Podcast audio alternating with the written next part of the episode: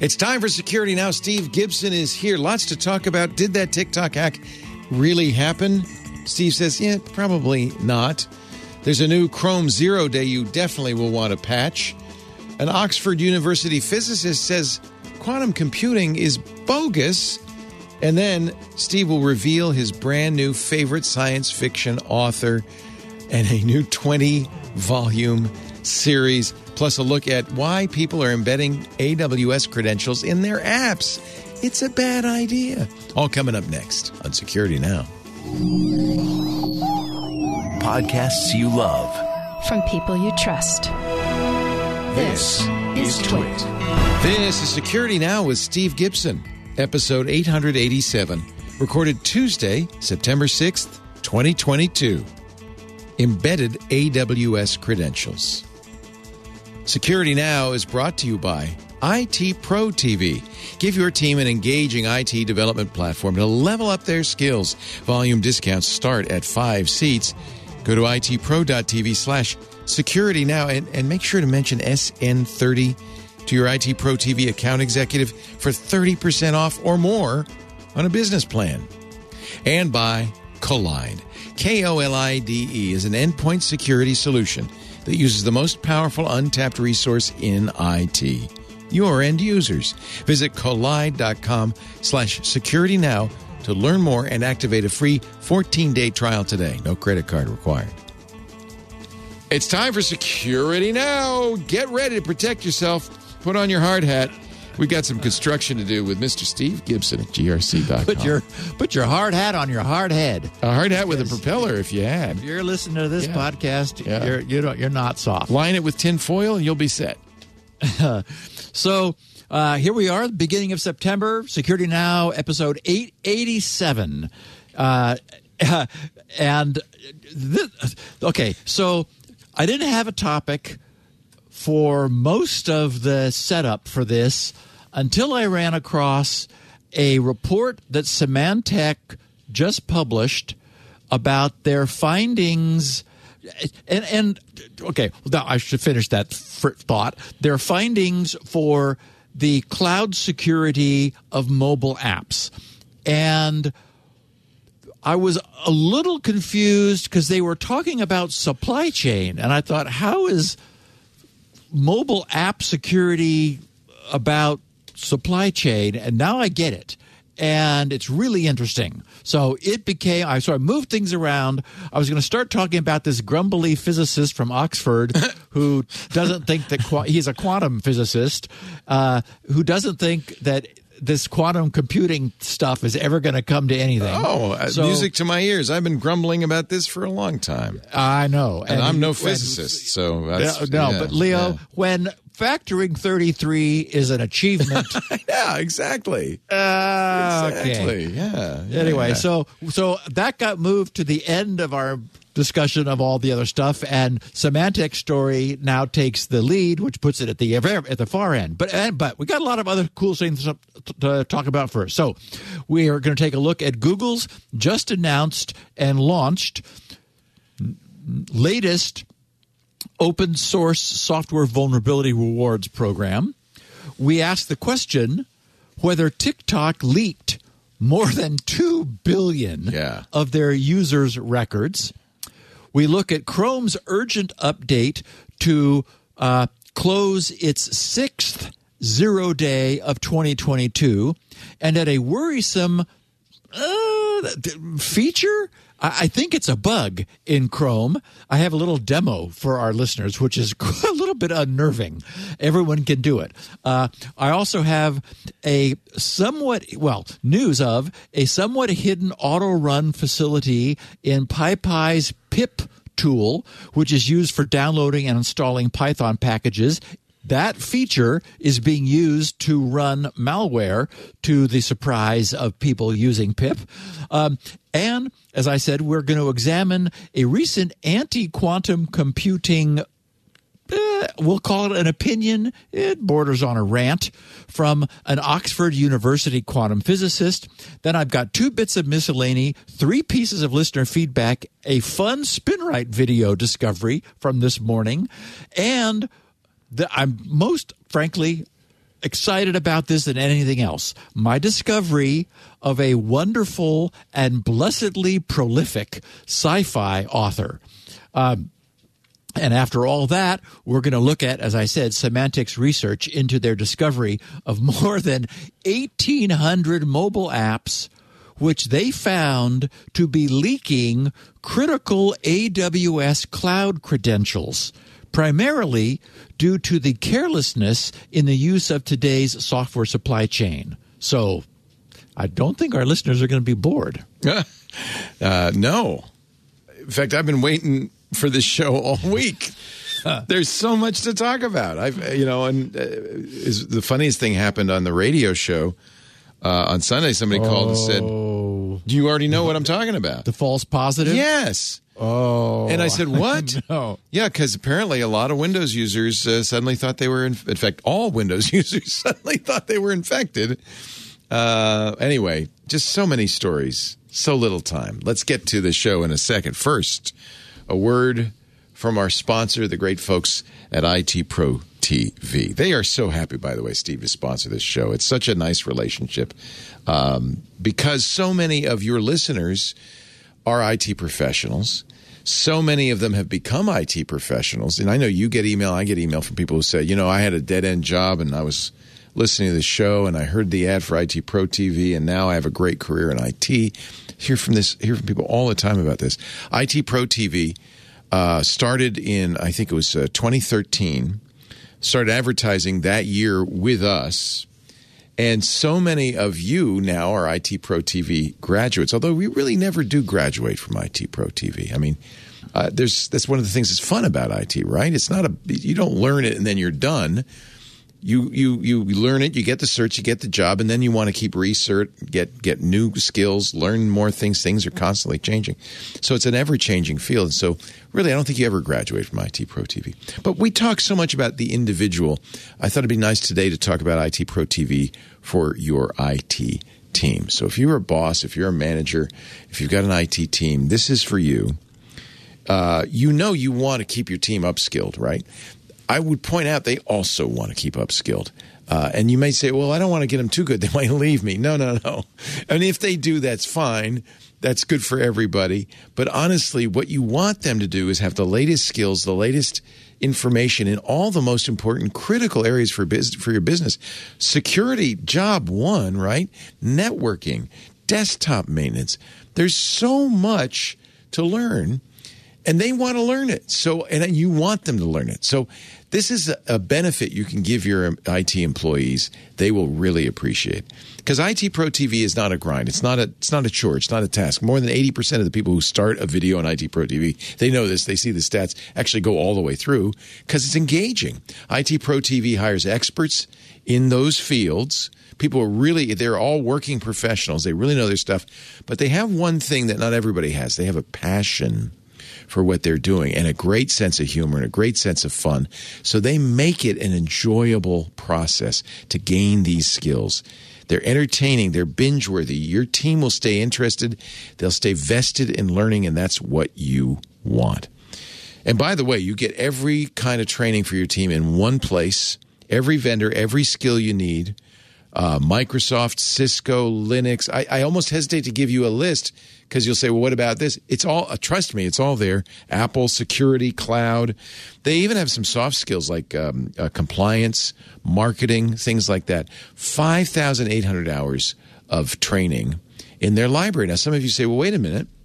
It's, it's been 5,800 hours for a couple of years now. Yeah, but it's not the same 5,800 hours. They, IT Pro TV has seven studios that are running all day, Monday through Friday, creating new content because stuff changes. There's new certs, old certs go by the wayside, the tests get new questions, software gets updated, new software comes along. So, yeah, it's 5,800 hours, but that gets turned over constantly. Videos go from the studio to the library within 24 hours. It's all super up to date. And that's something you cannot say. I have to say, for any book, any on you know any any class any technical school a lot of times you get instructors teaching stuff they used to use way back when no no you're getting the latest And the IT Pro TV business plan includes the best dashboard ever, so you can completely track your team's results. You can manage seats, assign, unassign individuals. You can create groups, ad hoc groups, and assign even as little as just one video not the whole course, but just one video to that group saying, you guys really got to learn more about, I, I don't know, you know, uh, FIDO2 authentication, something like that. And they can watch these two videos. You'll see metrics like logins, viewing time, tracks completed, so you'll be able to justify to the higher ups, yeah, we're using it, they're using it. You'll know exactly who is. Um, uh, you get immediate insight into the team's viewing patterns, their progress, so you know you're getting your money's worth and you and have all the information you need. Don't forget, IT Pro TV does have individual plans. I think you know that, but I want you to. I really wanted to emphasize the team plans. Give your team the IT development platform they need. Level up their skills while enjoying the journey. It's a great benefit for them and a great benefit for you.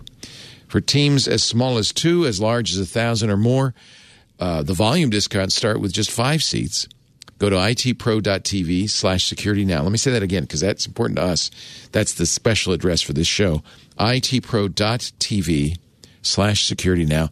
There is an offer code. And this offer code is for individuals, but also for the enterprise plan SN30. SN30. Just mention that to your IT Pro TV account executive. Then they'll know you saw this and they will give you at least 30% off, at least 30% off on a business plan, probably more. But but but it's really important to us that you mention that code. Go to itpro.tv slash security now offer code SN30. It's important to you too. You're going to save a lot of money. Thank you, IT Pro TV. We really appreciate uh, your support of the very important work Steve does here, and nothing more important than the picture of the week. okay, so th- this is just so classically XKCD. I, I love it. Um, uh, it's t- titled General Physics Safety Tip. And it's a very s- small flowchart, very simple flowchart, which is designed to help you decide where to stand. uh, it, it answers the question and poses it Should I stand near this thing? it's a and, simple question, but an important question. Oh my God! Well, yes, uh, and it's got then so it's got that it poses that question in the top box, which feeds into the decision triangle, or I'm sorry, the decision diamond. Where it, the it, the way to answer the question, should I stand near this thing, is to ask, well, are physicists excited about it? And so, if if the physicists are not excited about it, then uh, maybe you should stand near it. if physicists are excited about it, no, then no, definitely no. not. Get away. Do not get, run. get. uh oh, Steve froze. In general, says Retcon Five, avoid exposure to any temperatures, pressures, particle engineer, energies or states of matter that physicists think are neat. I love it, Steve. That's awesome. That's he, Randall is so good. You know, I interviewed him on a triangulation some years ago. I'm ago. so glad you did. Yeah. And you know, and I, and I was thinking like this is the kind of stuff that we would never have were it not for the internet. Yes. I mean, the internet brings God all bless kinds the of nerds. crap. Yes. You know, it brings all kinds of crap along with it. You know, it's not just inevitable, but like this, this all before the internet, we had magazines that were, you know, right. monthly. Right. But know, they weren't and, up to and, date, and no, yeah. And the New the New Yorker would have some great cartoons, every you know that would like stand out, but you didn't have like a you couldn't get an IV of of this stuff. Yeah, and this is just Randall wonderful. Munroe. Uh, it was tri- it went back in 2019. Triangulation 412. If you haven't uh, heard it yet, great interview with the creator of XKCD. Yeah, I agree. Uh, thank goodness the, the internet's given us some real nice things, and that's one of them. You know, and and you think about it, like the the, the bounds and the depth of his creativity, like. How, how where did this come from right i mean like you, you he he could easily think well i don't have any good ideas and then here's like this which is just Right. it's just wonderful And in days gone by, where would you go? Would you go to a newspaper and say, I'd like to publish this comic? And they go, no, no one will understand this. Um, Right. this guy with his genius capabilities probably would be underemployed, and, and no one would know about him. So yeah, yeah, it's, it's, great. it's why it's why when when people have asked me sort of like for some career advice, I've said to them, I would specialize. Yeah. That is, be the be become invest however many tens of thousands of hours are necessary to become the best something. Yeah. And it doesn't matter what. Well, I mean, it has to have some application, but but the point is, well, not now with the, internet. Not even then. not even that. No, that's true. You know, Uh, if if but- uh, if a but- thousand other people might be interested, that's enough. Yes, and and the idea is that you know if you were like just the unbelievable best plumber, well, in the old days, well, all of the toilets in your city would be working. You'd own well. them, yes. you know, but you wouldn't you wouldn't have much marketing reach beyond that. Right. now. You know, the Vatican might hire you because you know they really need your help. I think And that's they could- brilliant, Steve. Yes, and they and they could find you. That's the point. Exactly. They would be able to find. They just put into Google, who is the best plumber, and up would come Maury Mergenstein, and they go find him and say, Murray, we need some help here with the Pope's uh, commode. actually, you just told the story of uh, Father Robert Ballecer. That's uh, that's in a nutshell uh, the the secret to his success. So there Yeah. you go. Yeah. Yeah. Okay, so last week Google announced and launched a new Google targeted open source software vulnerability rewards program. I say it's Google targeted because you know, it's for their open source software projects, but okay, their money's good. So this is what they said. And yes, it's a little bit commercial, but it's still interesting. And after all, they're giving away money. So they said, today we're launching Google's open source software vulnerability rewards program, which, because it's a mouthful, you can shorten as OSS VRP to reward discoveries of vulnerabilities in Google's open source projects. As the maintainer of major projects such as Golang, Angular, and Fuchsia, Google is among the largest contributors, they write, and users of open source in the world. With the addition of Google's OSS VRP to our family of VRPs, researchers can now be rewarded for finding bugs that could potentially impact the entire open source ecosystem. Google, they write, has been committed to supporting security researchers and bug hunters for over a decade. The original VRP program, or just VRP, uh, established to compensate and thank those who helped make Google's code more more secure, was one of the first in the world and is now approaching its 12th anniversary. Over time, our VRP lineup has expanded to include programs focused on Chrome, Android, and other areas. Collectively, these programs have rewarded more than 13,000 submissions, totaling over $38 million paid. That's pretty good on average. The average, uh, the, they, they said, the addition of this new program addresses the ever more prevalent reality of rising supply chain compromises. And actually, we're going to be winding up talking about supply chain compromises of a different ilk. They said last year saw a 650% year over year increase in attacks targeting the open source software supply chain, including headliner incidents like CodeCov and, of course, Log4j vulnerability that showed the destructive potential of a single open source vulnerability. Google's OSS VRP as part of our $10 billion commitment to improving cybersecurity, including securing this, the supply chain against these attacks, these types of attacks for both Google's users and open source consumers worldwide. And finally, Google's OSS VRP encourages researchers to report vulnerabilities with the greatest real and potential impact on open source software under Google under the Google portfolio. The program focuses on all up-to-date versions of open source software including including repository settings stored in the public repositories of Google-owned GitHub organizations, so Google, Google APIs, Google Cloud Platform, and so forth.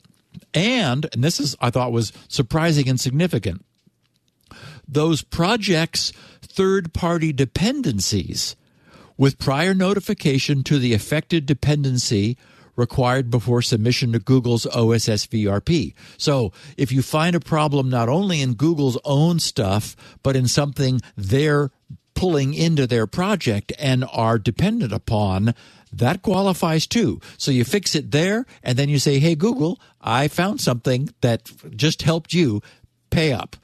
Uh, so they and they finish uh, the top rewards, go to vulnerabilities found in the most sensitive projects.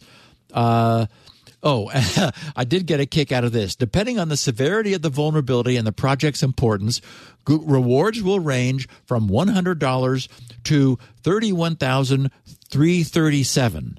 And of course, 1337 is, you know, hacker esque, you know, it's L E E T upside down. So Yes, a little tip of the hat to the, the hacker community. Anyway, so I've got links to where to go to find out more information. It's generally at bughunters.google.com. You can start there and then browse around. They've got rules for qualifications and, and so forth. But, and, but overall, what occurred to me as I was reading through this and, in, and choosing to include it in today's, to start off today's podcast, is the degree to which bug bounties have become a part of today's modern software ecosystem. It's no longer a surprise for a company to be offering a bug bounty for the discovery and responsible reporting of problems found in their software. But it wasn't so long ago that this was unheard of or that it was an enlightened exception. Today, it's the way large companies do business. They figure if we can't find all of the important bugs ourselves, and what we're seeing is that apparently no one can, then you reward the white hats who do. And more significantly, as we've seen, this sort of bug hunting, while not guaranteeing a steady paycheck, at least not at the start, could increasingly be considered a valid and workable career of sorts. So very cool that I mean I'm glad to see Google's doing this. You know, they've got the money to do it. They're going to get the benefit and and again, you know, they've obviously got a very capable stable of internal security researchers and bug hunters. Yet even so, they're saying uh, we'll take any help we can get which is really the mature thing to do it's in this also day and age. A, a defensive move because, as you know, we've talked about many times. There's places like Zerodium offering big bucks for Google flaws as well. Ah, mm-hmm. and not not fixing the packages, but selling them to yes, typically state sponsored. Yeah. Yes, bad guys. Yeah, a good point. So, did TikTok leak 2.05 billion with a B user records. TikTok says no, but other independent researchers are not so sure. Every week, while I'm looking through the past week's news, half, really half of what I see are breach reports. You know, this or that company reports that it was breached, and bad guys may have obtained the data for typically a couple hundred thousand of their users, you know, more or less. You know, and okay, that's not good, but there's generally not much more to say about it. You know, it's a bit like, you know, this or that company got hit by ransomware. Not good. We're sorry. Hope you recover. But the potential exposure of more than 2 billion user records by TikTok. Well, you know, we're talking about this one because of who it is and the size, scale, and impact of the possible breach. When news of this appeared last week, TikTok pressed their respond to the press button and out popped a statement reading, TikTok prioritizes the privacy and security of our users' data. Our security team investigated these claims and found no evidence of a security breach, unquote. Then the button popped back out. But TikTok's canned sounding denial follows reports of a hack that surfaced on the Breach Forum's message board Saturday, with the threat actor noting that the server holds 2.05 billion records in a single humongous 790 gigabyte database. The hacking group known as Blue Hornet, also known as Against the West or ATW, tweeted, quote, "Who would have thought that TikTok would decide to store all their internal back-end source code on one Alibaba cloud instance using a trashy password, unquote. Bob Diachenko, who's known as the, the open database hunter, uh, and he's a threat intelligence researcher at Security uh, Security Discovery. He said the breach is real in quotes. I mean, like that's exactly what he said, real, and that the data is likely to have originated from Hangzhou Julun Network Technology Company Limited rather than TikTok. But Troy Hunt wasn't yet convinced. Troy tweeted, quote, This is so far pretty inconclusive. Some data matches production info, albeit publicly accessible info. Some data is junk, but it could be non production or test data. It's a bit of a mixed bag so far, unquote. And then just before I put everything together, I checked both of their Twitter feeds for any updates. Bob Diachenko's feed had two updates. The first was said update. While there is definitely a breach, it is still work in progress to confirm the origin of data could be a third party, unquote. That was followed up sometime later with update 2. Okay, TikTok breach is real. Our team analyzed publicly exposed repos to confirm partial users' data leak, unquote.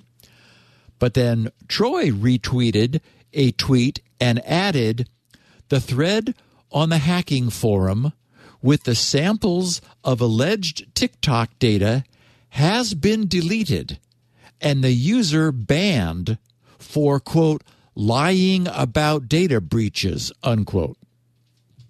The group that was banned, as explained in the tweet that Troy retweeted, was that same Blue Hornet against the West who made the original allegation. So it appears that the whole thing was, as TikTok originally claimed, not a breach at all. And though this story sort of cancels itself out, I wanted to share this because it's a great example of what is continually going on behind the scenes in the security industry. Not all players are on the up and up, and not everything, surprise, that's tweeted is factual. And Troy, for whom this is certainly not his first rodeo, knows to remain skeptical until all the facts are in and proven. Yeah, So- we you know we have to deal with this all the time. Uh, a lot of other uh, publications hoping to get the links uh, will go with this. Um, when I saw this story, w- one of the first people I looked at was Troy Hunt. His Yep. skepticism immediately stopped me cold. It's very easy for some jerk to claim this, get a lot of attention, and worse, it's a lot of publications will just jump on it because they know that's how you get you drive traffic. So as as any journalist, you you really got to be. You know, we're very skeptical about all this stuff until it's proven uh, to be the case, and we do not Yeah. jump on these things. And in fact, even Brian Krebs, you know, who is a well-known, great uh, jour- journalism reporter of it, you know, within this whole infosec. Uh, I'm not going to say great anymore. Go ahead, keep going. Okay, well, he got big trouble say, with this Ubiquiti thing. and that's what I that's exactly what I was going to say was that he did like say, you know, I I had a single source. I went with it, and I apologized to Ubiquiti, and because he got to retract. sued, and uh, it's pretty much widely believed that uh, this was part of the settlement with Ubiquiti, and Ah, in fact, he would have lost a- because he knew the guy was the hacker uh, and continued to run the story when he should have immediately said, I was wrong. This guy was the guy who perpetrated the hack. He used me to uh, basically to um, uh, extort Ubiquiti. Um, and in fact, you know, yeah. So uh, I think Brian, I'm sorry, but Brian's got a black mark in my book now. I, I'm Hmm. not sure I'm going to fully trust him going forward. Yeah, a little bit too much inertia behind the story, Um, Yeah, I yeah. guess. And again, a case of I think somebody very anxious to get li- clicks, uh, and as a result, not being very uh, th- thoughtful. and and unfortunately, you know, if clicks are your model, then you have to. it's it's really tough to Yeah. say, uh, "Whoops, that's that's you know, that's not what happened." Yeah. So Yeah. So Krebs has Um, fully retracted now and taken all those stories down, but in the kind of anodyne language that tells me this was part of the settlement. You know, I see. So not a huge mea culpa. no. Just okay. Well, an urgent Chrome update uh, required a and got a, a a urgent patch. Last Friday, Chrome bumped up to you know version blah blah blah ending in .102 to urgently close a vulnerability that was being actively exploited in the wild.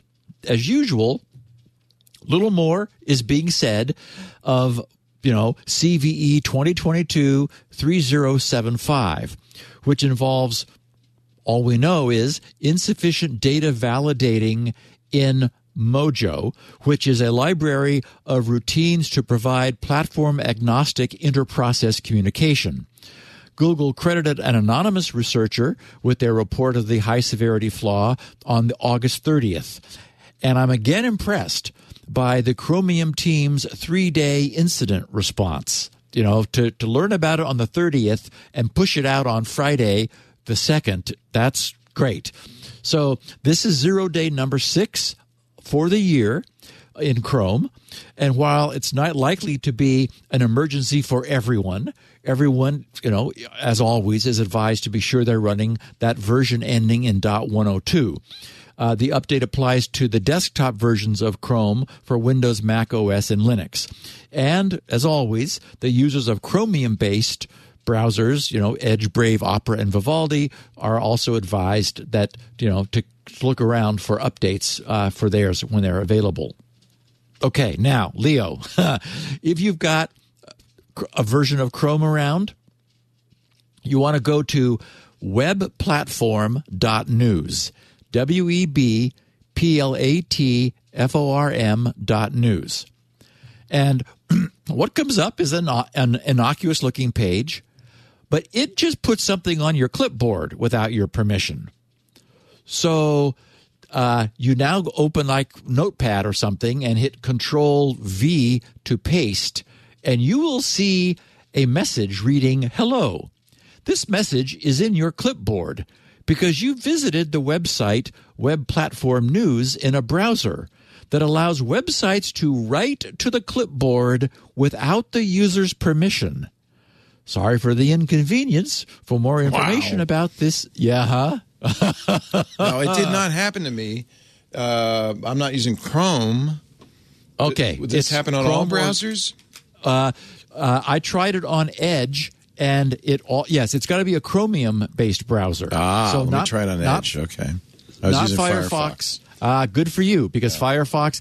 Now, Firefox has a related problem, and this wasn't clear to me as I was tracking this down. So, again, to all of our listeners, uh, in a Chromium-based browser, Chrome or you know Edge, Brave, Opera, Vivaldi that I was just talking about, webplatform.news, and then like open Notepad and hit Control V to paste, and you'll get a happy little message planted onto your Oh, clipboard.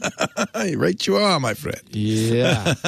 So hopefully, to our listening audience, it's needless to say this is not safe. Yeah. Uh, and more than being unsafe, some consider it to be a major security issue. The problem is that the browser's interaction with the clipboard is somewhat tricky. And web developers have been tinkering around with it, considering the deliberate addition of some non interactive access. You know, it seems pretty clear to me that a user should have to clearly highlight and mark something on a web page, then explicitly issue some form of clipboard copy command to, for their browser to be given permission to modify their system's clipboard.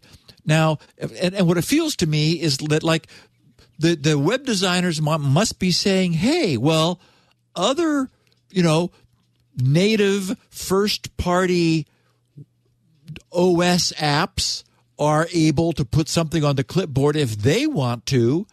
Why shouldn't a browser? Why should it not be, you know, equally entitled?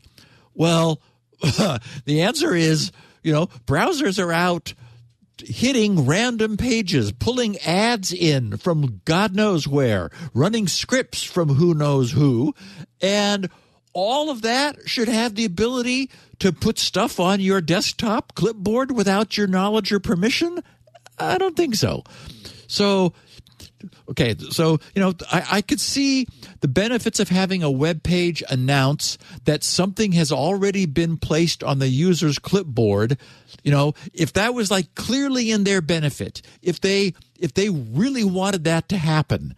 But unfortunately, it offers bad guys far more you know, far, far too much opportunity for carnage. And there appears to be there appears to be some lack of clarity on this front. Web developer Jeff Johnson said that what he's calling the clipboard poisoning attack was accidentally introduced in Chrome version 104. Uh, okay, and I don't know what what 104 he's talking about. We just got 102, and that's what I'm running, and it's in there. But looking over the pertinent Chromium discussion thread, it actually kind of muddies the water. I have a link to the, in the show notes to the discussion thread. But for example, last Monday, that is Monday before last, not yesterday, uh, eight days ago, from Microsoft on August 29th, Mike, a Microsoft Edge person using the Chromium engine said it's Pri 3, which I guess means priority 3, because this behavior has been here since we shipped async clipboard APIs. It is not a regression. However, I agree that this should be fixed. What? Uh, okay, so not a regression means it isn't something that we broke but this guy is saying, I agree this should be fixed, and we should send a breaking change email to blink dev to figure out the right process to add the transient user activation restriction to the APIs. And then he says, I guess Pri 1 makes sense since Firefox and Safari are also considering adding the transient user activation. And then parens, instead of a user gesture requirement, which is what they have now. The reason, Leo, it didn't happen to you under Firefox is due to the deliberate presence of something they're, they're calling the user gesture requirement, meaning you have to do something in order to like enable this event. Now, and so it is, it is writing, not reading. I mean, if I reading the clipboard Correct. would be very Correct. problematic. Correct. What is the hazard of writing to my clipboard? Okay, so um, I can see Jeff the said- I can see the usefulness of it, but I Yes. don't know what the problem is. So Jeff says, for example, while the problem exists in Apple and Safari, uh, Apple Safari and Mozilla and Firefox as well, uh, what makes the issue more severe in Chrome is that the requirement for a user gesture to copy content to the clipboard is currently broken. Uh, uh, Jeff appears to be okay. So I, I had this here somewhere. It says, "Oh, um, the idea that the danger of this is not glaringly apparent to the web developers is a bit surprising. Uh, so, um, so." uh, Okay, I, I sort of got thrown off here uh, I apologize. I, sh- I I shouldn't have interject. I'm sorry. because I did, I did, I have that covered here. Okay, go back notes. to your. You can answer put a pin in it and get to that. So, so we're going to get to your question. Thank Leo. you. uh, so, so, the, so the oh, so last Tuesday on August 30th, the Chromium guy in this thread said, "To be clear, reading he had it in all caps from the clipboard always requires a permission." He says, very much like geolocation, microphone, etc. And he said, to see what this looks like, check out this demo site. And there's a link to async-clipboard-api.glitch.me. then he says, writing plain text or images to the clipboard can currently be accomplished without a permission or user gesture, although the site and tab in question must be foregrounded. He says, We are looking to tighten up the security model here. And he said, neither one of these behaviors has changed recently, nor does the new tab page test rely on permissionless, gesture, gestureless clipboard access.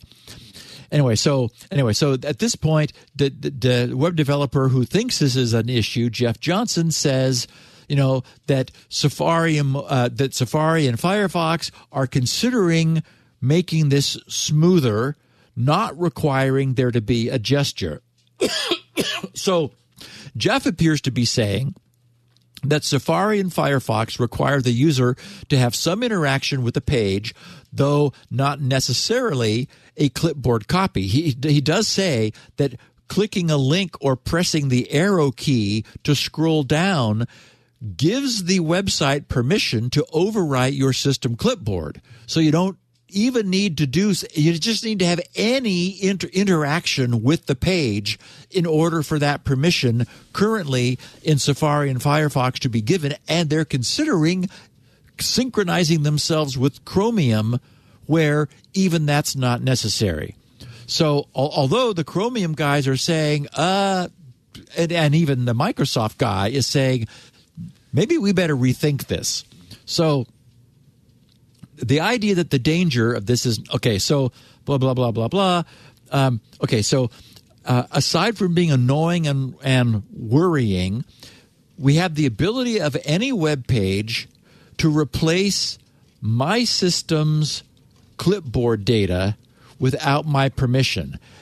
Okay, if I were if I were using my computer and I had something on the clipboard and then I went to paste it somewhere else and I got some message I got some like image or text that I had never seen before I would be sure that my machine had been infected with malware of some kind Hmm. that had messed with my clipboard without my permission. No, I mean, I would be freaked out. That's somebody who doesn't understand how the clipboard works because it happens all the time.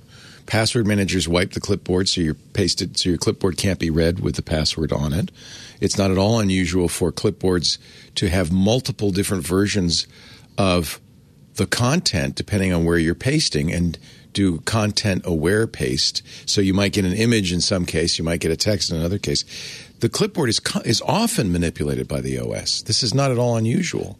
So you're saying if you pasted the contents of your clipboard and it was something you had never seen before and you had never pasted into the clipboard, that wouldn't concern you? Well, yeah, I mean, I guess on. it shouldn't be something random, but, but would be. clipboards are Leo, often it- manip- manipulated by the operating system. That's not unusual. By you, by user hitting edit, paste, No, no, no, no, edit, no. copy. no, no, no, no, no. I mean, LastPass wipes. uh, How many times you have a, a password on your clipboard that gets wiped after 10 seconds, or you set the time, it gets wiped automatically? There's things happen to your clipboard all the time. And as I said, uh, clipboards have, uh, in, at least on the Mac, probably not on Windows. Okay, so you're saying you would have no problem if random pages that you visit are writing to your Well, usually they do that for utility, right? So they'll paste something in there uh, that you're going to want to uh, a link or something that you're going to want to paste somewhere else. So they'll try to do it for utility. That's why this feature exists.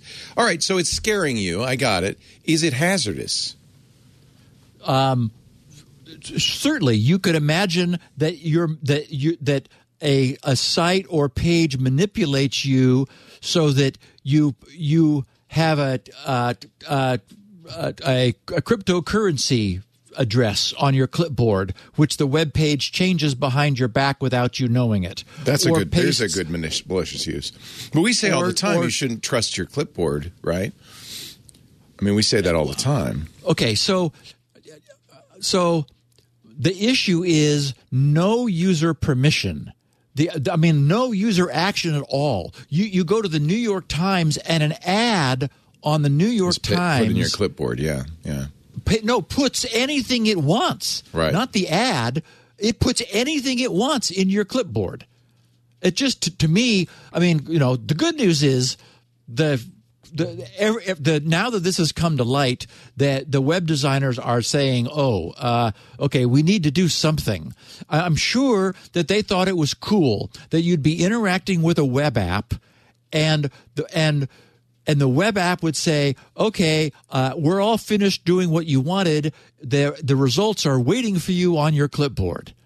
Um, I don't have any problem in you know using Google Docs and marking something and then hitting Control V and it gets pasted to my clipboard. That's what I want.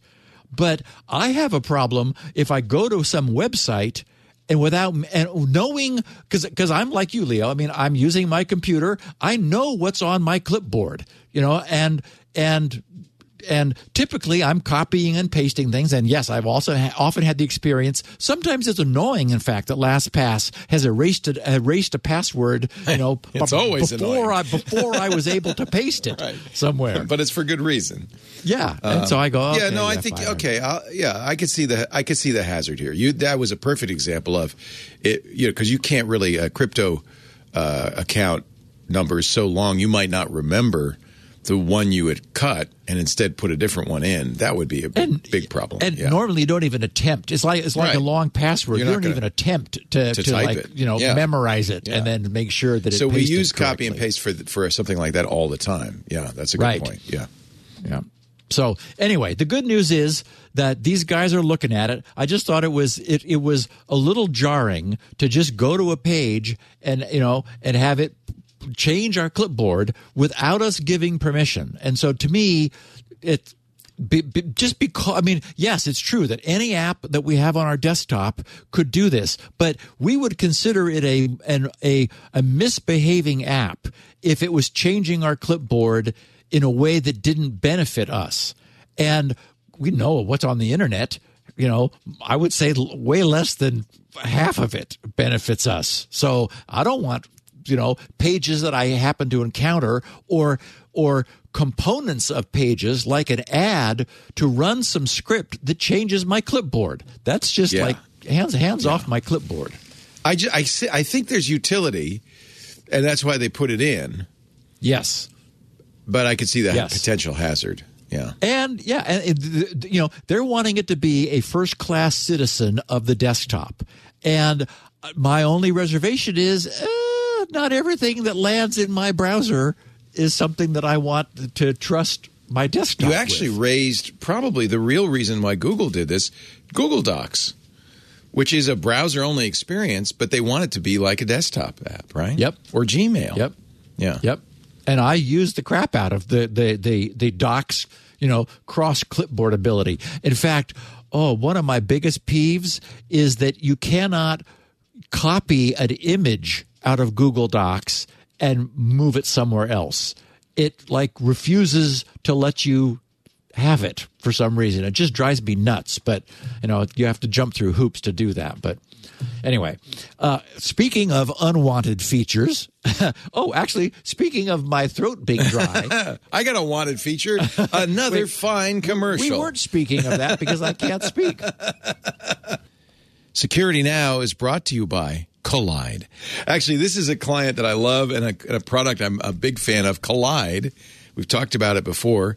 Kolide is endpoint security for companies that use Slack that is awesome. It uses the most powerful, untapped resource in IT your end users. I think we've all learned a lesson from trying to shut down end users, from trying to lock them in using MDM and You know, I mean, going to the extreme of gluing uh, USB ports. Sure, your users can really get you in trouble. But if you can get your users to be on your side, if you can teach them and enroll them as your partners in security, it's going to be a much better experience. Whether you're trying to achieve security goals for a third party audit or your own compliance standards, it's it's understandable and it is in fact I think the conventional wisdom that you treat every device like Fort Knox. But I think we've also seen now that MDMs force employees basically to become enemies. It, it, degrades performance. It treats privacy as an afterthought. It, it, keeps them from doing the things they want. What happens? They end up using their own laptops or their own devices. And now you've got a huge problem. Wouldn't it be better to turn your users into shadow IT to help you out? Kolide does things differently. Instead of forcing changes on users, Kolide sends them security recommendations through Slack the, the, platform they're using every day, all the time. Kolide will automatically notify your team when their devices are insecure. And it, by the way, they cover a, a huge range of potential problems. Explain why this is an issue and give them step by step instructions on how to solve the problem. They reach out to employees via a friendly Slack. And by the way, it's a DM, it's not a public message, but a friendly Slack DM educating them about company policies, about security. It helps you build a culture in which everyone contributes to security instead of trying to thwart it. And they contribute because everybody understands how and why to do it. I think this is brilliant.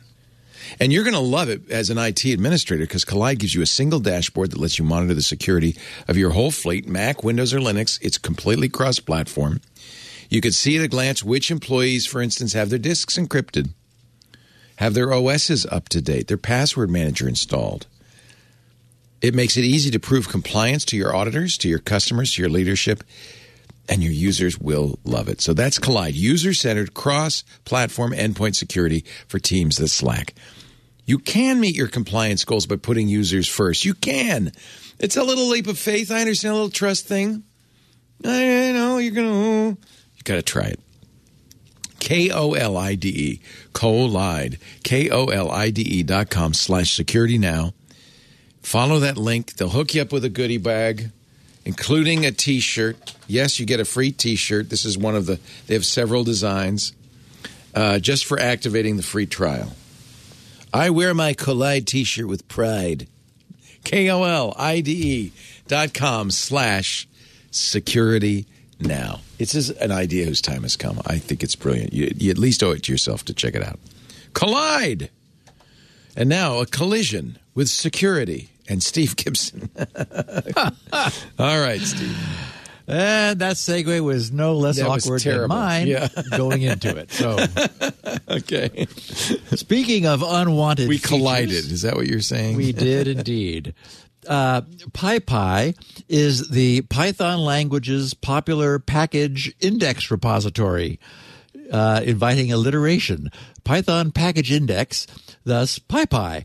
Uh, and in another discovery that would expose developers to increased risk of a supply chain attack, it was found that nearly one third of the packages in PyPI trigger an automatic code execution upon downloading them. Now, you know, at, at, you know, sort of as with auto copying to the user's clipboard, if it's what the user wants, then fine. Having a Python script auto run after downloading a well designed and benign package well, that's just convenience, right? It just like if you say pip install, you want it to do that. But a researcher at Checkmarx noted in a technical report they published last week that a worrying feature in pip's command allows code to automatically run when developers are merely downloading not necessarily installing a package. He added that the feature is alarming because uh, he said a great deal of malicious packages are finding are finding we I'm sorry we are finding in the wild use this feature of code execution upon installation or download to achieve higher infection rates. Yeah, that would follow. Um, anyway, One of the ways by which packages can be installed for Python is by executing the pip install command, which in turn invokes a file called setup.py, which comes bundled along with the module.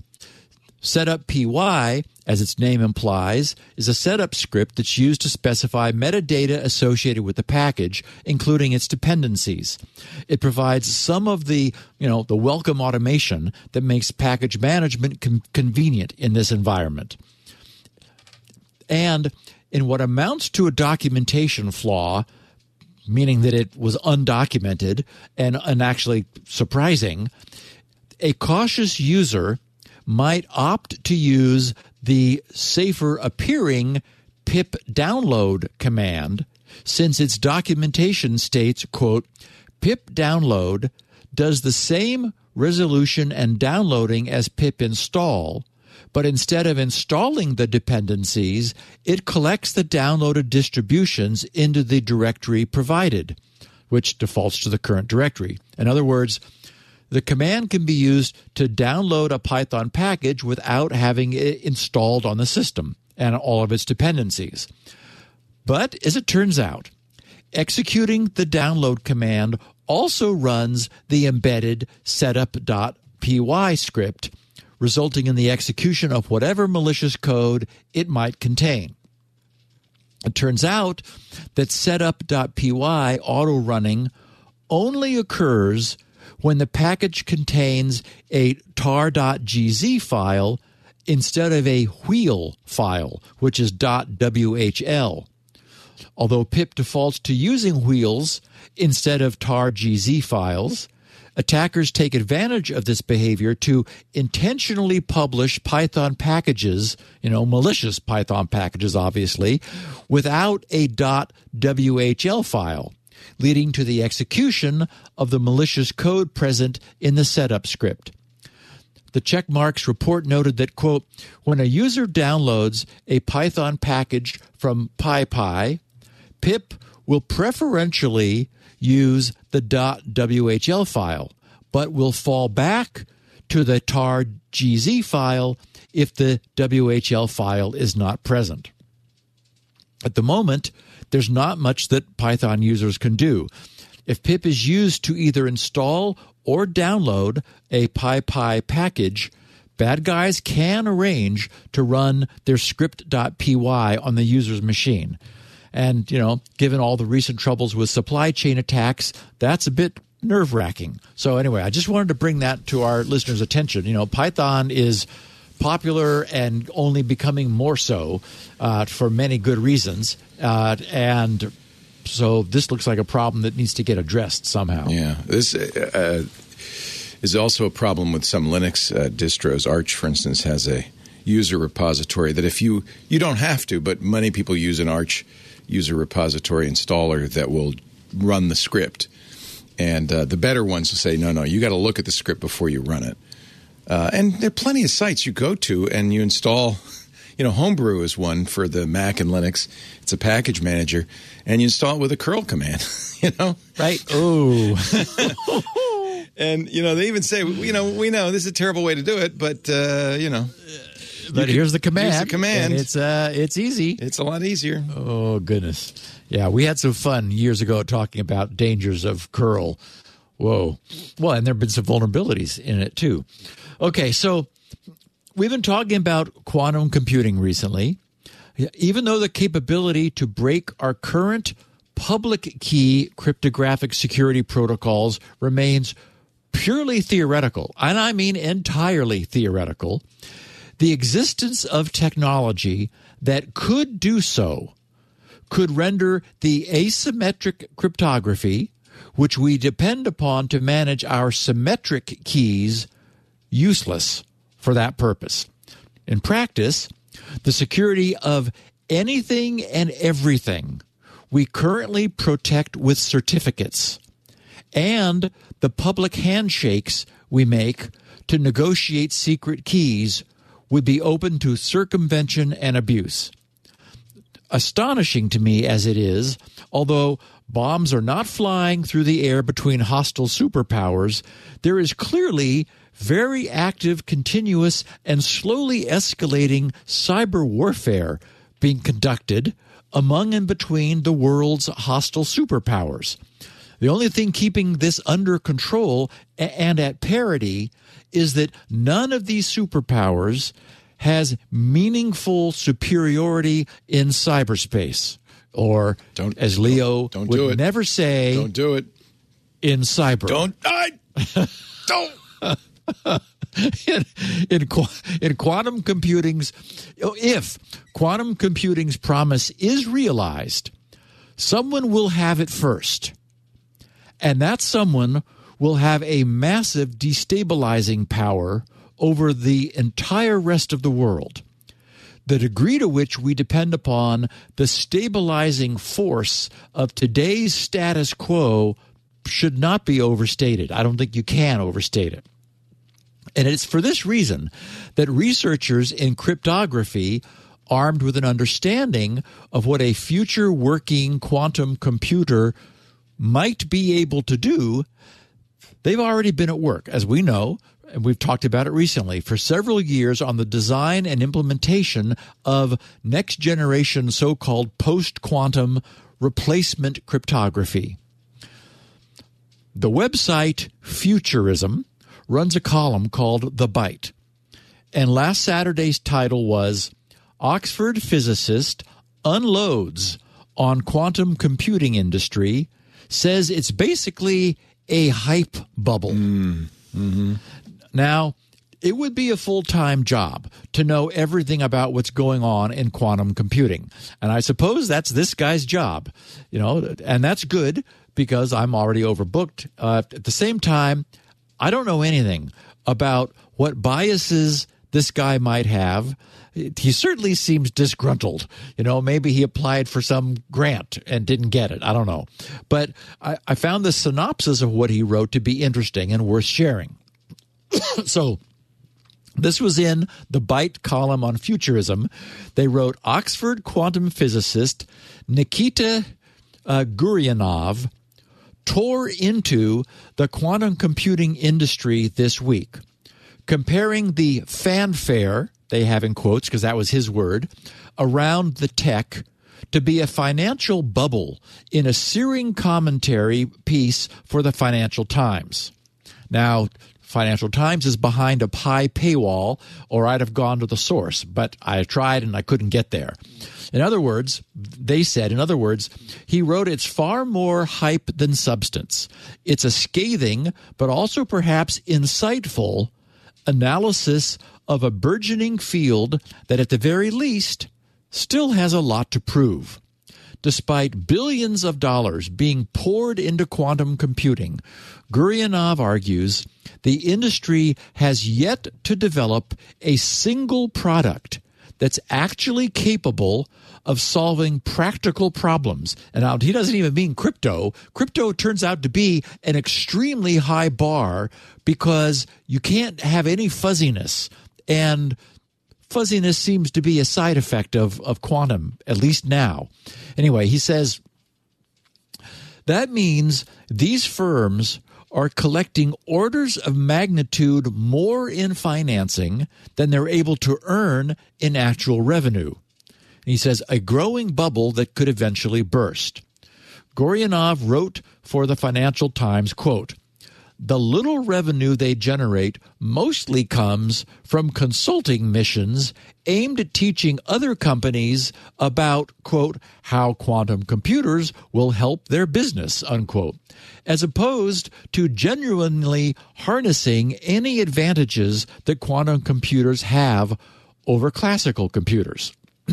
okay, now, for my part, while I think this is an interesting opinion from someone whom others apparently believe knows something about quantum physics, I'll just note as a counterpoint that something is impossible right up until the time it isn't.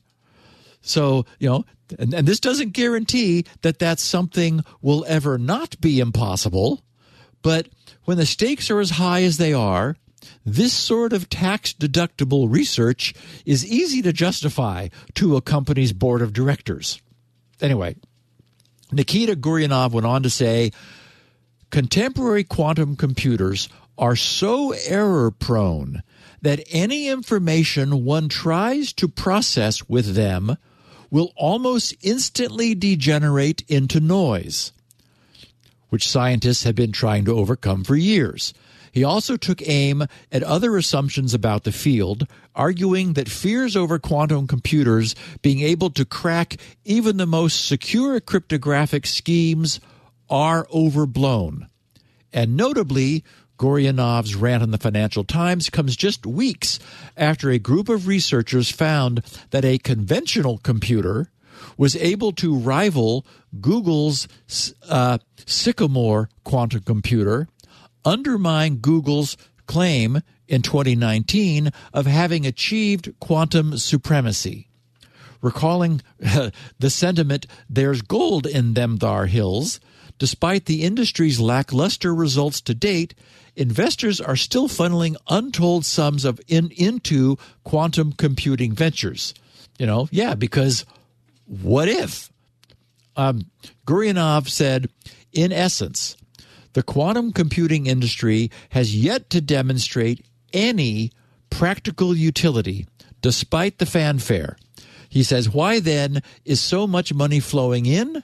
Well, it's mainly due to the fanfare. The money, he argues, is coming from investors who typically don't have any understanding of quantum physics while taking senior positions in companies and focusing solely on generating fanfare. So, in short, Gourianov believes it's only a matter of time until the quantum bubble will pop and then the funding will dry up.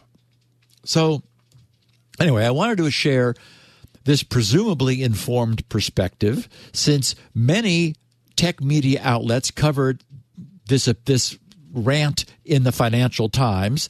Uh, the Financial Times is is well regarded because this Oxford University quantum physicist may know what he's talking about uh, because on some level it does appear to fit the evidence after all and because it serves as an interesting counterpoint to what does indeed despite huge expenditures, still seem to be quite a long ways off, if it is even ever practical.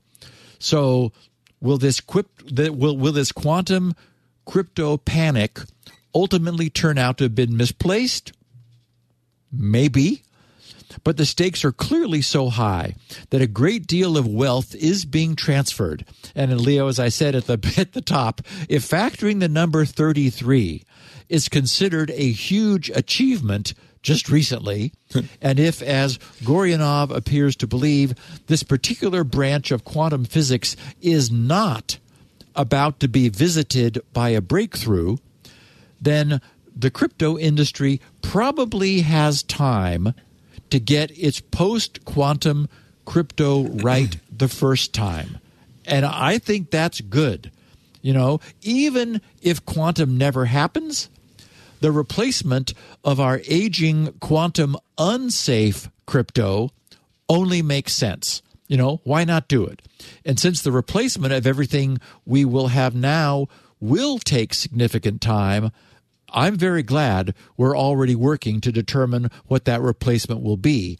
And it'll be interesting to see whether it is the replacement of pre quantum crypto with post quantum crypto that finally bursts the quantum hype bubble. Maybe if like no one is suddenly any longer has any cause to worry about a- achieving, you know, a, a crack in current crypto, then it's like, oh, well, okay, isn't weather forecasting already good enough? I mean, yeah, it doesn't hurt to come up with better crypto no uh, exactly techniques. And I'm we using, know how long it's going to take. It's going to take forever. Yeah, I'm using ECC and you know some other like I use that uh, what is it the two five five one nine now for my yep. SSH keys. Uh, yep, it doesn't hurt, right? Well, those uh, are all crackable. Well, oh, right, that's right. those are all. those are. I mean, anything public, anything public key today. So, elliptic curve is public right, key. Right. Two five five one nine is public key. Right. Anything public key today, and so that's why I think we do need to like, yeah. and, and we know we know how long it's going to take. It's going to take forever to replace what we have. Right. This is a common problem in general for people who cover technology. Fusion's hard. Yes. Uh, uh, you know, quantum's hard. Like Is the it- easy problems have been solved. Yeah. Uh, AI is hard. Self driving vehicles are hard. Does it mean they're not going to happen? Not necessarily, but maybe not. Uh, I think it's good to be skeptical. Dvorak taught me that. He thought everything was crap. Uh, eh, but you know what? That's actually, if you're going to pick a default position, that's the most likely correct because most stuff is crap. But then you're going to miss a few jewels, like he thought the mouse was a terrible idea. And you're and you know no everybody remembers that. Nobody remembers the 101 other things that he thought were crap that went away. So it's it's something i deal with a lot. You know uh, we're talking a lot now about augmented reality. And uh, I, I think i was right when i said 3d in, in movies and tvs was a terrible idea and is was a gimmick uh, i'm not sure about vr i think is a gimmick ar i'm not sure about quantum, you know, the real problem is, is as you point out, there's a gold rush because the governments are throwing money at scientists. So of course they're going to. Oh, you oh, yeah. know why they are Oh, too. yeah. I mean, th- oh, Yeah. oh my God. If somebody does come up with it, I, w- I would like, and I think they're starting to, but I would like to see them throw as much money at fusion. Fusion could solve so many of our energy. It'd solve all of our energy issues Yeah. today, Yeah. Um, but it's hard. So is it never going to happen? I don't know. We don't know. It's an interesting conundrum for the tech journalist. So I have a couple bits of miscellany. Um, a Black Hat, the the organization, is somewhat notorious for being quite slow to release the materials after their conferences. So an enterprising an enterprising researcher has put them all up on Google Drive with open public sharing access. He tweeted a link to the collection and I've captured it in this week's show notes. And to make it easy for those who don't want to track it down in this week's show notes, I also gave it a GRC shortcut of BH for Black Hat, obviously, BH2022. So if you go to grc.sc slash BH2022, uh, that'll bounce you over to Google Drive, and you will see a ton of PDFs containing all of the slides for all of the presentations for Black Hat 2022, which I just thought was cool. Yeah, these are great too. That's great. Yeah. Thank Yeah. you, Black Hat. Okay, CSurf, uh, uh, NPM, uh, the package manager library, has a mistake. So the, so the NPM hosted JavaScript library named CSurf is a JavaScript library designed to protect applications from cross site request forgery attacks known as CSRFs. There, this, you can see where the name CSurf, C-S-U-R-F, got its name. So these are cross site request forgery attacks. Library protects JavaScript apps from that. Unfortunately, researchers at the security company FortBridge discovered a CSRF vulnerability in CSurf. And unfortunately, the package apparently cannot be used to protect itself. Since the project's authors have apparently decided it's not worth repairing, they chose instead to mark CSurf as vulnerable and deprecated, and I suppose at the same time as evidence of the need for it. So, there. Uh, I didn't think I was going to have anything new to share about SpinRite today. Work is proceeding well, it's running, and I almost have all the obvious problems fixed, which I created by this basically rewriting most of it, uh, except the UI stuff. Uh, I may rearrange its real time activity screen to make better use of its real estate as a consequence of other things that I've had to change on that screen. You know, lots of field links had to change in order to make to make room for the number of sectors that drives now have and so forth. But in any event, this morning I encountered a Twitter direct message from Matt Foot, one of our listeners with whom I exchanged notes on Twitter.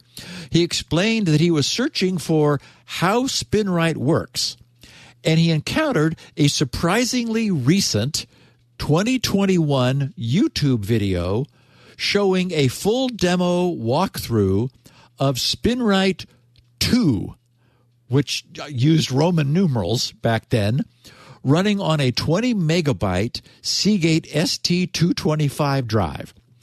I hadn't seen SpinRite 2 run in quite a while, so I wound up watching the entire 13 minute, well narrated video.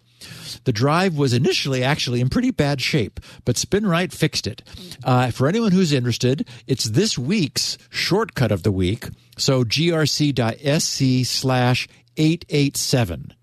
Uh, uh, which will bounce you over to a 13 minute YouTube video, which is sort of interesting. Uh, and thanks to Matt. A little bit of closing the loop with our listeners. Uh, Tyson Moore said, "Hi, Steve. Just listened to uh, to SN eight eight six. So that was last week. He said, I have a different take on NIC LEDs. You know, network interface card or controller LEDs. You might find interesting.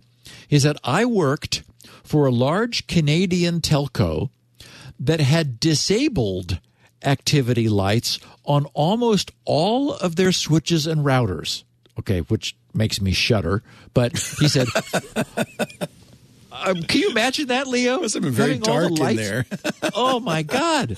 Well, you would think the power had failed, Right. I mean, oh, I use my lights all the time. Oh, I need those I- act yeah. lights because I need, yeah, yeah. Yeah, you, yeah. He says from small 1U 16 port access switches to 30U. That's that's like you know 30. a 19 rack. inch rack Yeah. U height, Yeah. may multi terabit routers. Wow. He said on many devices, this was done through undocumented commands or special firmware. Wow. He says, though it made troubleshooting difficult, yeah, you, you think? Uh, the idea is that an adversary wouldn't be able to distinguish dormant or lightly used links from busy ones. Okay. Okay. Especially when faced with hundreds or thousands of options in a large telephone exchange. He says, I was never fully sold on the usefulness of this measure, but as a defense in depth strategy, I figure it couldn't hurt. And I guess my feeling is if you could like turn them on when you need them, or like, you know, Yeah. like have like, Yeah. then, you know, Because I look at the activity light to know if the Oh. card is talking, I can't imagine Yeah. not having those little flickering lights. know. You absolutely need them. and the them. router and the modem, you really need them. yes, to know what the hell. Am is I going connected? on. Am I not? Yeah. Yeah. I turn them off So- though on the Wi-Fi access points because I don't like those little green lights all over the house. But other than that, you know, That's an interesting point. yeah, I don't like all those LEDs everywhere. Okay, so Tyson, thank you. Uh, also, um, okay, now I, I let the, I removed this person's name because I was I felt I needed to be maybe a little critical and I didn't want to embarrass him. He said, "Hi, Steve. I enjoyed your discussion of the LastPass breach. Whilst users' vaults are strongly encrypted and therefore presumably fairly safe, do you think there could be another risk?" In that conceivably the hackers could have introduced a backdoor into the LastPass code. How can we know the code itself is still safe given that hackers have had access to it for an unspecified amount of time? Okay, well, I think this is where the meaning of words matters. You know, since everyone is on the outside looking in, we don't know precisely what happened, and I doubt we ever will. So we can choose to take their CEO's statement as fact or not. If we do choose to accept it as fact, then exactly what he said matters. He said, quote, this is the CEO for who I quoted last week. We have determined that an unauthorized party gained access to portions of the LastPass development environment through a single compromised developer account and took portions of source code and some proprietary LastPass technical information. Okay, certainly taking source code is a world different from may have modified source code. We must assume that they have well established source code controls in place and that verifying the extent of the intrusion would have been their top priority.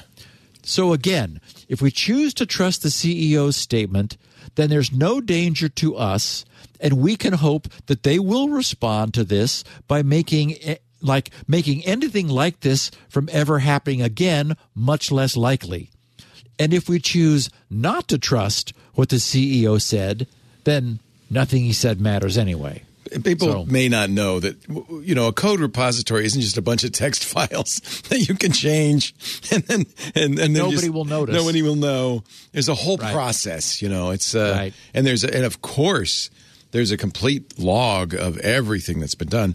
They even I think that's nice. They call the command blame, and you can see who's who is to blame for a particular well, commit. And how many times have we talked about like you know the there's a problem and then they'll go back and they'll go oh Yeah. that was Johnny when he was having that bad week in uh, 1987 or something. Yeah. It's like oh you can see in, in any uh, I, blame is a git command, but there, almost there in is any, an audit trail. Yeah, There's an they're audit always. You can see thing. which lines were changed, who changed them, when. All of that is completely uh, transparent. Right. Yeah. And on on Saturday, Leo, Bill Crahen tweeted, "Hey Steve, just set up my Sandsara last night." He said, "Smaller than I imagined, but still fascinating to watch. I don't have mine yet, but that means that they have shipped them." And presumably, I'll have a box on my porch, and you will too. I think I added. I think I asked for uh, the addition of black sand, and apparently that really freaked out customs for some reason. Yeah, because it looks I- like I don't- gunpowder. you know, I see or- why. or, or like you know, micro caviar or something. I don't know. Uh, can I have yellow cake on mine? I think that would be the best.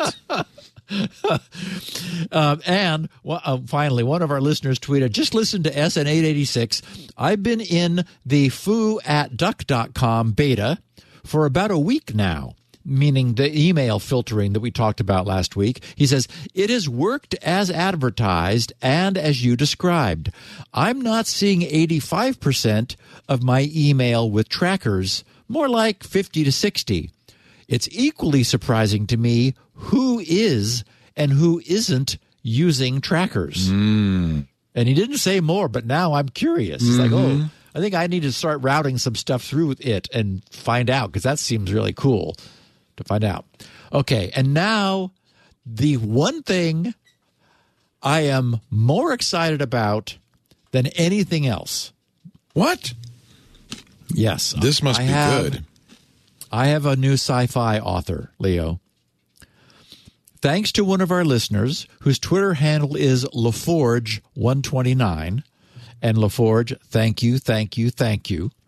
I'm very excited to announce the discovery of a completely new and blessedly prolific science fiction author. This author's name is pronounced Scott Yuha, which is spelled J U C H A. His website domain is his name. So Scott, S C O T T, J U C H A dot com.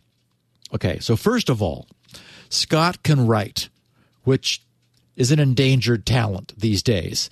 And he has a pleasantly expansive working vocabulary, which is a joy to encounter.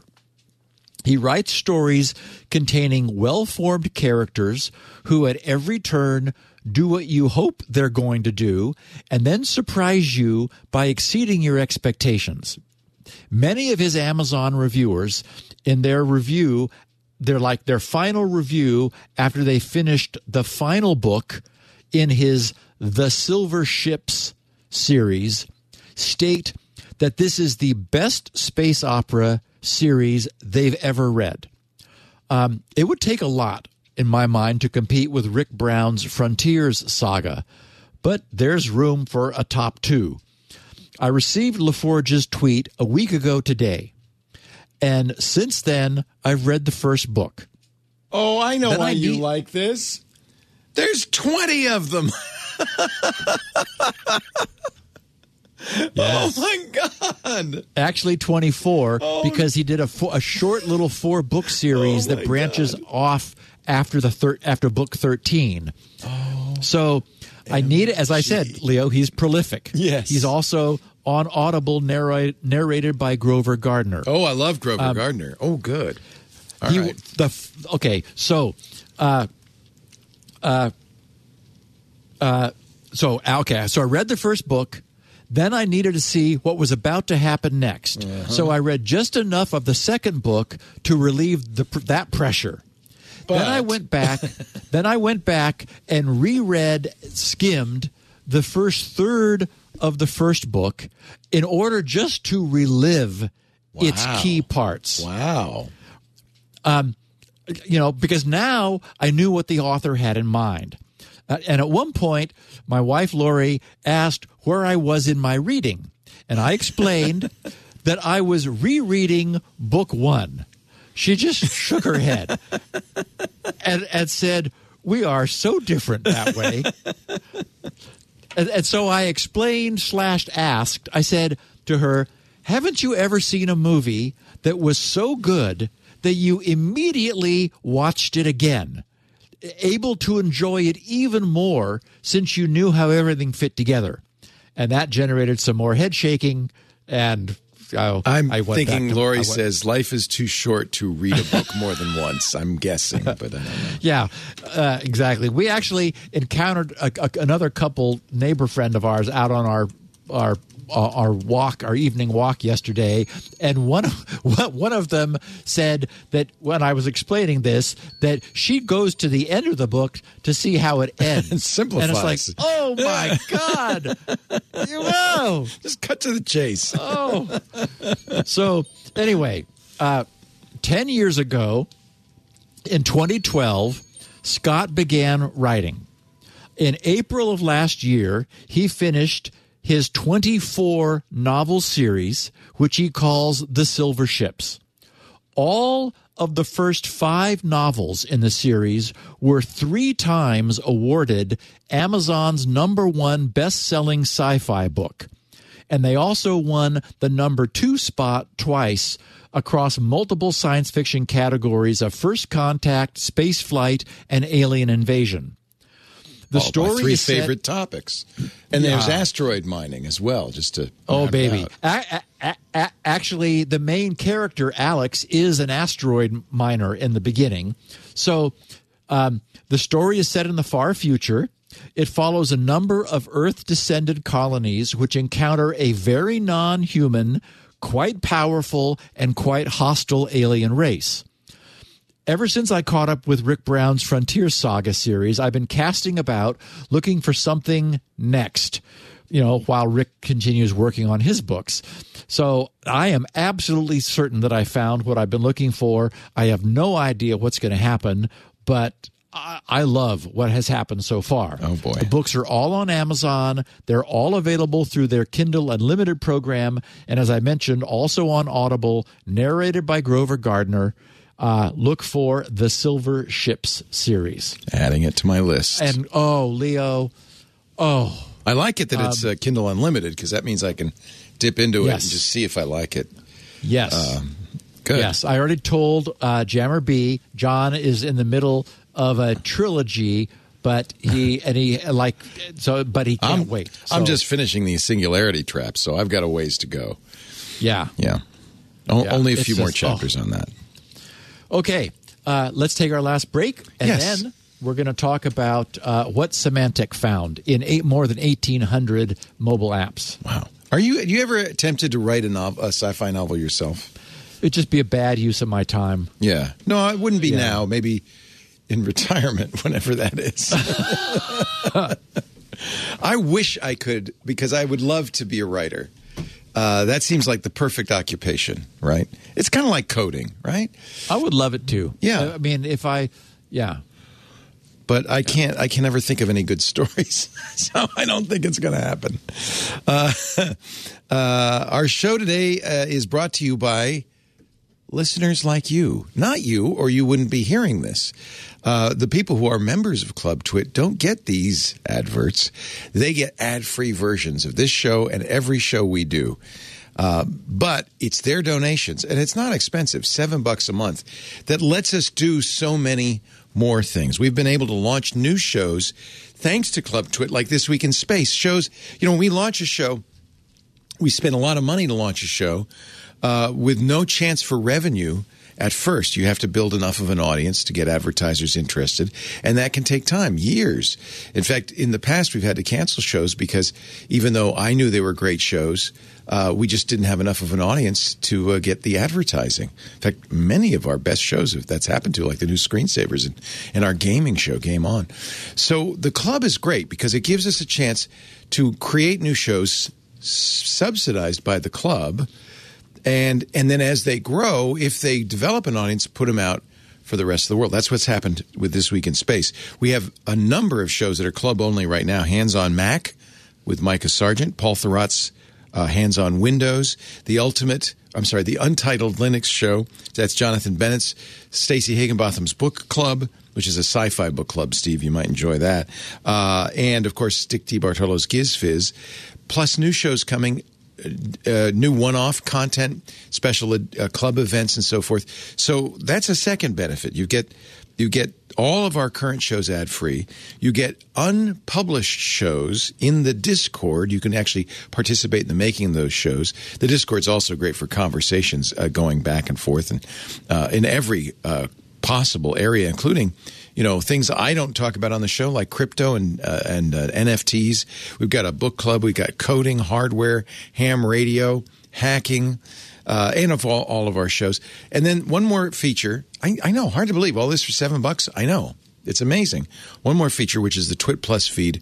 That's stuff that isn't part of the podcast, conversations before and after the shows, things like that. And, of course, all of those shows that are club only. Seven bucks a month. I mean, honestly, uh, I think we could and probably should charge more. But Lisa wants to make it available to everybody. A cup of a cup, a, a cost of a, a, couple of lattes, uh, and it really helps us out. Um, so if you would go to twit.tv slash club twit, join the club. There's a monthly and or a yearly plan. There's enterprise plans as well if your business wants to subsidize it. We have a number of businesses that that I think it's mostly because of this show actually uh, have subscriptions. I should mention if you go to twit.tv slash club twit, you'll also see at the bottom individual subscriptions for shows. This show, uh, Hands on Mac, Hands on Windows, $2.99 a month. So that's another option if you just want one show ad free and none of the other benefits. Uh, you know, two ninety nine a month. I think seven bucks a month and you get everything is the way to go. We thank you so much for uh, your support and thanks to all the members uh, of the club because they are making all of this possible. Twit.tv slash club twit. And now, and what? Yes. apparently, Lori is listening to us. Uh oh. Because uh, she, she, she, sent me a text and she said I that she had watched some movies multiple times. Oh, she said right. Harry, the Harry Potter movies she's a big fan of the Harry Potter movies, and so there you go. You know, and for me, I, I, think probably The Matrix. I'm sure I watched it a second time. Terminator, the first time I saw that, I would have had to it's like watch it again. So you know, there's just some that are really good. So all right, yeah, yeah. I'm not a big movie rewatcher. I try because I foolishly have bought movies in the past. And that's a waste if you're not going to watch it again. But uh, that's a good point. Yeah. Yeah. yeah. Okay embedding AWS credentials. Last Thursday, Kevin Watkins, a security researcher with Symantec, revealed the results of Symantec's sobering research into a previously unappreciated, or at least grossly underappreciated, serious weakness and vulnerability created by the way today's increasingly powerful mobile applications are being developed. The problem surrounds the collision of the increasingly ubiquitous use of the cloud by mobile apps with the merging of outsourced code libraries and SDKs, which use the cloud to contain their sometimes massive databases. Another problem appears to arise from a failure to follow the old adage, which carries the well known abbreviation RTFM. Uh, we know what that stands for. The data belonging to both users and the enterprises hosting these dangerous, ill designed apps are thus put at risk, as is the data of all the customers of these enterprises. The problem is big. So I wanted to get specific and put a sharp point on this, fleshing it out by sharing what Symantec's research revealed.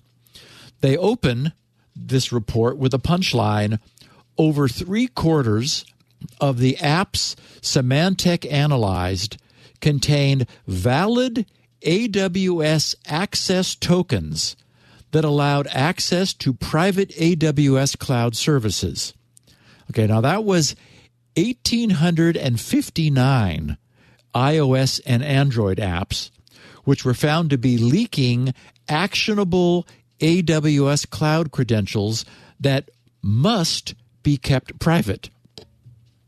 So here's how Symantec framed the problem and explained what they found. They said most of us by now have been impacted in some way by supply chain issues. An increase in the price of fuel and other items, delivery delays, and a lack of product availability are just some of the consequences of supply chain issues stemming from recent events around the world. Okay, well, that's not doesn't apply to us. They said, however, in the context of software and technology infrastructure, the consequences resulting from supply chain issues are very different. Mobile apps, for example, can contain vulnerabilities introduced in the supply chain that can potentially lead to the exposure of sensitive information, which in turn could be used by threat actors or for other attacks. They said mobile app supply chain vulnerabilities are often added by app developers, both knowingly and unknowingly, who are likely unaware of the downstream security impacts, putting not only the app user's privacy at risk, but sometimes putting their company and employer's privacy and data at risk too. Okay, so in other words, this is what I would call the the modern modular software component assembly dilemma, where it's too easy to plug this library into that library and have this API calling into that API, and, where everything just appears to work. But without the developers ever obtaining a full in depth working understanding of exactly what's going on. And of course, you know, that's the whole point of using a plug-in modular library and its APIs is that you don't need to learn everything about what the serving library is doing. The trouble is, this is also the way implementation mistakes happen. And in the case of AWS, the mistakes have huge consequences. So they said, similar to the supply chain for material goods, mobile application software development undergoes a process that includes the collection of materials, such as software libraries and software development kits, you know, SDKs, manufacturing or developing the mobile application, and shipping the end result to the customer, often using mobile app stores. This research, they said, examined the type of upstream supply chain issues that can make their way into mobile apps, making them vulnerable. The issues include mobile app developers unknowingly using vulnerable external software libraries and SDKs, companies outsourcing the development of their mobile apps, which then end up with vulnerabilities that put them at risk, and companies often large ones, developing multiple apps across teams using cross team vulnerable libraries in their apps. They said, in order to better understand the prevalence and scope of these supply chain vulnerabilities, we took a look at publicly available apps in our global app collection at, that contained hard coded Amazon Web Services credentials. Hard coded cloud credentials is a type of vulnerability, they said, we've been looking at for years and have extensively covered in the past.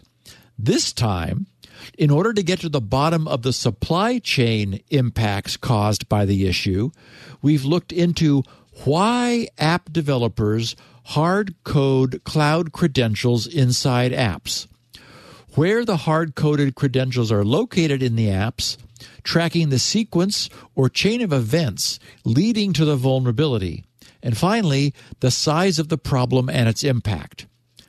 They said we identified 1,859 publicly available apps, both Android and iOS, containing hard coded AWS credentials. Almost all were iOS apps, 98%, which is really a curious number. And they said a trend and difference between the platforms we've been tracking for years, possibly linked to different App Store vetting practices and policies. And uh, I don't understand, or maybe the application market is, is just that different between iOS and Android. Oh, it They is. said it ca- Yeah. yeah. Yeah. That, that would be my guess. And they said, in any case, we examined the scope and extent of the risks involved when AWS credentials were found embedded inside apps. We found the following. Over three quarters, 77% of the apps contained valid AWS access tokens allowing access to private AWS cloud services. Jeez Louise. I know, Leo. They're like It's hard coded in? Yes. Yes, they're they're it's like, you know, we we we we- we've talked about how lame it is for routers to hard code in a username and password for like some back door. You know, Cisco spent years recovering from that practice. Is this because they're u- like they're using AWS as a server for images or something, and so they have to do that? I mean, that it- may be one of the maybe it's not private stuff. It's like parts of the app. Well, but yeah, but but this is access to private Oh. AWS cloud services. Seems like a bad so, idea. Yeah. sounds bad. And then they also said close to half, 47%, of those apps contained valid AWS tokens that also gave full access to numerous, often millions, of private files via the, Amag- the Amazon Simple Storage service. Okay, that's definitely bad. That's Oh, definitely bad.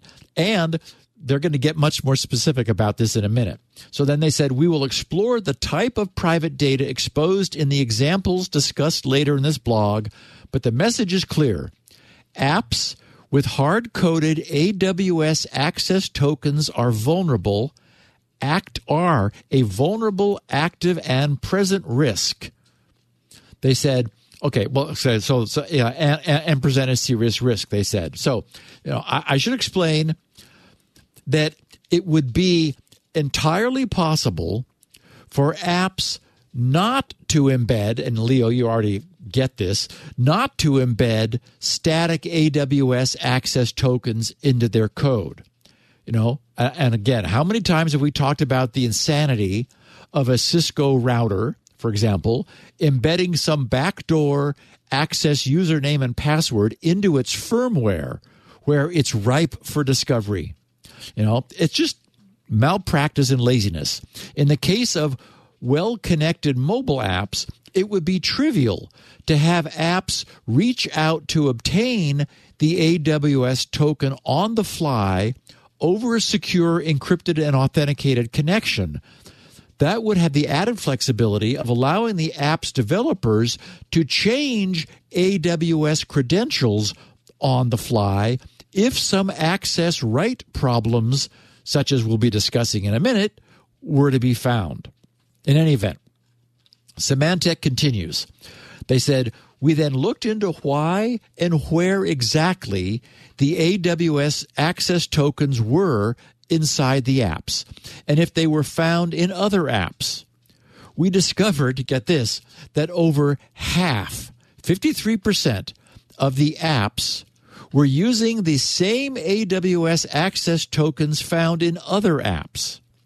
Interestingly, these apps were often from different app developers and companies. This pointed to an upstream supply chain vulnerability, and that's exactly what we found, they wrote. The AWS access tokens could be traced to a shared library, third party SDK, or other shared component used in developing the apps. As for the remaining question of why app developers are using hard coded access keys, Leo, to your point, they said we found the reasons to include downloading or uploading assets and resources required for the app, usually large media files, recordings, or images accessing configuration files for the app and or registering the device and collecting device information storing it in the cloud accessing cloud services that require authentication, such as translation services, for example, or no specific reason, dead code and or used for testing and never removed. They said if an access key only has permission to access a specific cloud service or asset, for example, accessing public image files from the corporate Amazon S3 service, the impact may be minimal. Some app developers may be assuming this is the case when they embed and use hard coded AWS access tokens to access a single bucket or file in Amazon S3. The problem is often that the same AWS access token exposes all files and buckets in the Amazon S3 cloud. Often, corporate files, infrastructure files and components, database backups, etc. Not to mention cloud services beyond Amazon S3 that are accessible using the same AWS access token. They said, imagine a business to business company providing access to its service using a third party SDK and embedding an AWS hard coded access key, exposing not only the private data of the app using the third party SDK, but also the private data of all apps using the third party component. Unfortunately, this is not an uncommon occurrence, as you can see in the following case study examples. Okay, so we've got, I think, three here. Uh, and they, they kept them anonymous, not to embarrass the actual provider. But these are specific iOS apps. They said we found uh, as a, in an intranet platform SDK, we found a business to business company providing an intranet and communication platform that had also provided a mobile SDK that its customers could use to access the platform. Unfortunately, the SDK also contained the business to business company's cloud infrastructure keys. Oh, please. Oh, exposing all of its customers' private data on the business to business company's platform. Their customers' corporate data, financial records, and employees' private data was exposed. All the files the company used on its intranet for over 15,000 medium to large size companies were also exposed. Why did the company hard code the AWS access token? In order to access Because they the didn't know better. um, exactly. Yes. Yes. In order to access the AWS translation service, What? Oh, please. instead Oh, of limiting instead of limiting the hard-coded access token for use with the translation cloud service, anyone with the token had full unfettered access to all the business to business company's AWS cloud services and uses. Wow. I'm starting to think that just as we license drivers before they're allowed to go on the road, we should have some sort of minimum competency standard for programmers before they're allowed to publish software. I know. Uh, I know, mean- and it's completely lacking. it's You know, doctors and lawyers have to get have to go through extra school and get certified and pass tests to demonstrate that they have a in the case of lawyers, you know, a basic understanding of the way to do their job. Programmers, not so much. wow. I mean, not at all, Not at all, actually. And Yeah. you know, there are there are, as we know, IT Pro TV produces certifications. Those exist, but you don't have to have one in order to write code. yeah. We have another instance, a digital identity and authentication. They said, We discovered several popular banking apps on iOS that rely on the same vulnerable third party AI Digital Identity SDK. Outsourcing the digital identity and authentication component of an app is a common development pattern as the complexities of providing different forms of authentication, maintaining the secure infrastructure, and accessing and managing the identities can occur a high cost and requires expertise in order to do it right. Unfortunately, in this case, things were not done right. Embedded in the SDK, which again was shared by several popular banking apps on iOS, embedded in the SDK were cloud credentials that could place entire infrastructures at risk. The credentials could expose private authentication data and keys belonging to every banking and financial app using the SDK. Furthermore, users' biometric digital fingerprints used for authentication, along with users' personal data, names, dates of birth, etc., were all exposed in the cloud. In addition, the access key exposed the infrastructure server uh, and blueprints, including the API source code and AI models using used for the mobile operation. In total, over 300,000 biometric digital fingerprints were leaked across five mobile banking apps, five mobile banking apps using the SDK. And finally, online gaming. They said often already established companies rely on outsourcing or partnering with other business to business companies for their digital and online services. This allows them to quickly move their brand online without having to build and support the underlying technology platform. At the same time, by relying on the outsourced company to run the technology platform, they often have to give exclusive access to their business data. Furthermore, they have to trust that the outsourced company will protect the online private data, not to mention the reputation of the brand overall. Boy, talk about skating on thin ice. They said, We found a large hospitality and entertainment company depending on another company for their technology platform, even forming a sports betting joint venture with the company. With a highly regulated sports betting market, the, the complexities of building and supporting infrastructure for online gambling cannot be underestimated. Unfortunately, by giving the joint venture company exclusive access to that part of its business, the company also exposed its gaming operations, business data, and customer data to the world.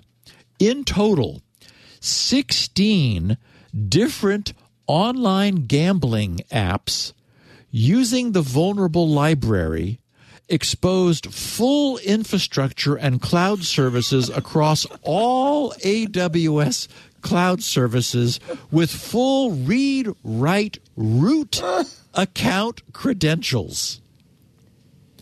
And they said all of the organizations whose vulnerable apps were discussed in these case studies have been notified Yeah. about the issues we uncovered. Now you know why there's so many S3 bucket exploits. Yes. I mean, this happens. This is a, Yes. the, probably the most common kind of breach. Yes. It seems like their Amazon maybe isn't doing a good job of explaining permissions or something. Like maybe Yeah. Amazon could fix this. Yeah, I, I, I agree with you. It is. I, I think what happens is that it's easy to. It's so easy to use uh, Amazon S3 buckets. I have. I have and maintain a bunch of my own. Like every time I, every time I upload the edited audio to Elaine, copies of the podcast go into an S3 bucket just to have it in the cloud so that it's, you know, archived, archived. The problem is, I think that developers get it going uh, with like without any and without any access controls and then they just forget to go back and lock it down and like restrict it so that it's not just left as public because unfortunately that's the way it is by default. It's public unless you make it private and that seems to be the mistake that's being made. Crazy. Wow. And and it just it's it's it's also maybe it's because it's remoted that you somehow you don't have the same level of visibility into access controls that you do for, for something that, that that's local or just you know they didn't RTFM they didn't Yeah. you know I mean, I seem to remember having set up quite a few of these. They kind of tell you this is like the password. This is gives you access. Uh, you know, they even hide it. Right? You have to reveal it. Yeah. Um, it, it seems to me that well, I don't know what's going on. Lazy, It's not good. or yeah, or something. Well, and the problem is, and this was the point that Symantec was, was making, is that is that we've got a a, a difficult, a clearly a difficult to secure or or too often not secured cloud resource, which because of the way business to business are now beginning to contract with each other for big chunks of responsibility that that that cross business contracting is what Symantec is calling a new form of supply chain. And if your if your provider of these services isn't careful with the design of their of their product its inherent security appears to be lacking. There's no other way to explain why 16 different, entirely separate gambling environments, which all use a common package, would have had all of their data cross exposed if it weren't for the uh, for the misdesign of that package. Yeah. Unbelievable. Yeah, that's the other problem. People just kind of willy nilly just pasting Yeah. packages in. It's like, oh, Yeah. well, and because who wants to learn all that? I don't wanna write like, all that oh, code. Oh, look, somebody wrote can- it. We we can get it from Joe. Yeah. Great. Yeah. Import. Import. Press the import button. Yeah. Well, that I, I'm kind of sympathetic to that. It's really up to Joe to make that secure. Joe, Joe's got to do a better job. Wow. Well, another great uh, security now, as always. Thank you, Steve. Uh, Steve Gibson uh, lives at grc.com. It's all sorts of great stuff there. Of course, SpinRite, the world's finest hard drive recovery and mass storage recovery and maintenance utility. And you could pick up a copy right now. 6.0, 6.1 is in process. We'll be out uh, sometime, and you'll get it for free if you buy today. And he's working on 7.0, apparently, I just found out. So, busy man. Plans. Plan, plans Planning. for seven. You gotta think I know about it what I know what it's going to be. You got to know what has three gonna be. buckets to stick it in. Uh, that's right. Uh, that's one good thing about assembly language. Probably not a lot of S3 Hopefully, it's not a leaky bucket. tokens. Yes. And there's no one else's modules who I'm that No- I'm nobody else makes them. Nope. Right. That's Where are you right. going to go to find those modules? Look, we've got a whole library of assembly language routines you can you can use. Um, aggressively non uh, cross platform. That's Steve right there in, in a nutshell.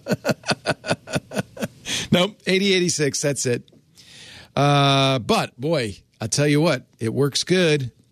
He also has, of course, the copies of this show. Now he has the 64 kilobit audio, which is the kind of the standard audio podcast version, but he also has a 16 kilobit version for people who really don't want to spend the bandwidth. And he's got transcripts. Elaine Farris writes those out after every show takes a few days. That's really nice to read along as you listen or to use for reference or to search. I bet you, I know, I know somewhere out there, there's somebody with three shelves worth of three ring binders with all the transcripts printed out and indexed. Don't you think, Steve? Somebody's done that. The magnum opus. Um, all of that's free at grc.com. All you got to do is buy SpinRite. Everything else takes care of itself. Lots of other stuff uh, as well. You can leave him a question or a comment or suggestion at grc.com slash feedback. Probably the better way to do it is to go to his uh, Twitter account, uh, SGGRC, SGGRC. You can DM him there as DMs are open. Uh, after the fact, we have the show as well at our website, twit.tv slash SN. We've got the 64 kilobit audio, and we also have video, which is weird, but we got it. Oh, time, time to go. Show's over. Uh, uh, I heard, I swear, and I must be dreaming, wind chimes. Do you have wind chimes in your studio, in your office? Uh, that was Lori's uh, uh, iMessage coming in. Ah, yes, because I do have sounds associated with everything. Nice. So she's So hers- she's hers very relaxing. nice- wind chimes. nice sound. Yep. I thought, I, I I I must have died and gone to heaven. Steve Gibson has wind chimes at the GRC Labs. There's no wind here except what comes out of my except what comes out of my a little mouth. hot air, but no wind. Yeah, hot air here today. I'll tell you. Uh, we uh, also uh, invite you to watch live if you want. You could. Uh, we stream it live as we do with all our shows. We just open up the cameras in the studio and let you watch it live.twit.tv. It's usually right after MacBreak Weekly. That's about you know 1.30 uh, Pacific, 4.30 Eastern, 20.30 UTC. Uh, if you're watching live, you can chat with us live in IRC. That IRC site is irc.twit.tv. You can go there with a browser. Uh, it has the deets on how you could use a IRC client if you prefer. If you do it more than once, you should probably get an IRC client. Uh, of course, the Discord folks are also chatting behind the scenes if you're a member of Club Twit. YouTube channel also dedicated to security now. That's most useful, I think. Well, if you watch a lot of YouTube, it's great, but also it's a great way to send just a little clip to somebody because that's easy to do on YouTube. So if you know if you heard something you thought I gotta I gotta send this to Joey, he keeps putting our S3 bucket credentials in the app. you can just snip that part, send it to Joey. Let Steve explain why it's a bad idea. Uh, oh, of course, the best way to get it would be subscribe. That way, you know, you can add to your six foot shelf of binders. You could add the complete security now. Uh, we are we are now in our 18th year, 19th year, 18th year, 18th. Yep. uh, episode 887. So collect all 887. We only do 10 at a time in the feed. So if you want to go past, you know, 877, you'll have to go to the website, either Steve's or ours, and download all of them. But they're all up there on the website. You can get them all. Steve, have a great week. I am going to be reading this new uh, Silver Ships. I'm excited about it. Oh, I think you're going to like it. It's just it's just so pleasant to read somebody who can write, and Oh. this guy writes well. Nice. And, oh, I uh, can't wait. I'm excited. A great story. And I love first contact stories. I really do. yeah, yeah, yeah. This Yeah. is that. Yeah. we'll see you next time on Security Now. Okay. Bye. Security now.